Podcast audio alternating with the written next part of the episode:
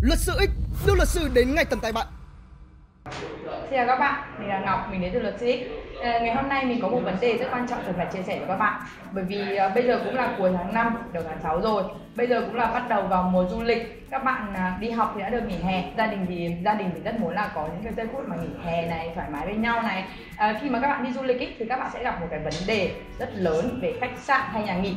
Thứ nhất đầu tiên là về vấn đề mà các bạn không thể đặt được khách sạn nhà nghỉ vào trong những cái ngày mà gọi là những ngày cao điểm trong mùa du lịch thứ hai là khi các bạn đã đặt được khách sạn nhà nghỉ rồi nhưng mà khi đến nơi ấy, thì ừ, chăn ga gối đệm hay khăn mặt khăn tắm bàn chải đánh răng các thứ trong căn phòng này thì chưa được thay mới hay là phòng ốc chưa được dọn dẹp sạch sẽ. Chúng ta cũng đã biết rằng thì đây là nghĩa vụ của khách sạn.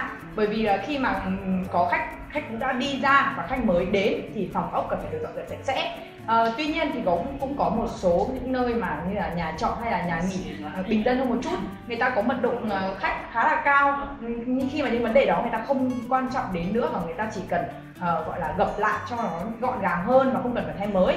Ở đây thì chính phủ cũng đã quy định rất rõ về mức xử phạt khi mà các khách sạn nhà nghỉ đó không thay ga gối hay là không thay uh, bàn khăn mặt và chải đánh răng cho các bạn thì uh, sẽ bị phạt từ 1 đến 3 triệu đồng. Tuy nhiên thì cái uh, nghị định này sẽ bắt đầu có hiệu lực từ ngày 1 tháng 8 năm 2019. Vậy nên là khi mà các bạn mà đi du lịch mà sau đó khoảng thời gian đó mà thấy chăn ga gối đệm hay là khăn mặt khăn tắm của mình không được thay mới thì các bạn có thể hoàn toàn thông báo với các cơ quan chức năng để có thể xử phạt xử lý các uh, cơ sở lưu trú đó à, khi mà các bạn đi du lịch ý, thì cũng sẽ gặp một vấn đề khá là lớn nữa đó chính là vấn đề mà uh, các uh, cò mồi này hay là các cơ sở lưu trú này uh, gọi là chèo kéo khách hàng mời chào các bạn là hãy đến đây ở đây ở tại đây. Nhưng mà khi mà các bạn thanh toán thì là một mức tiền cao hơn cái mức tiền mà các bạn đã biết.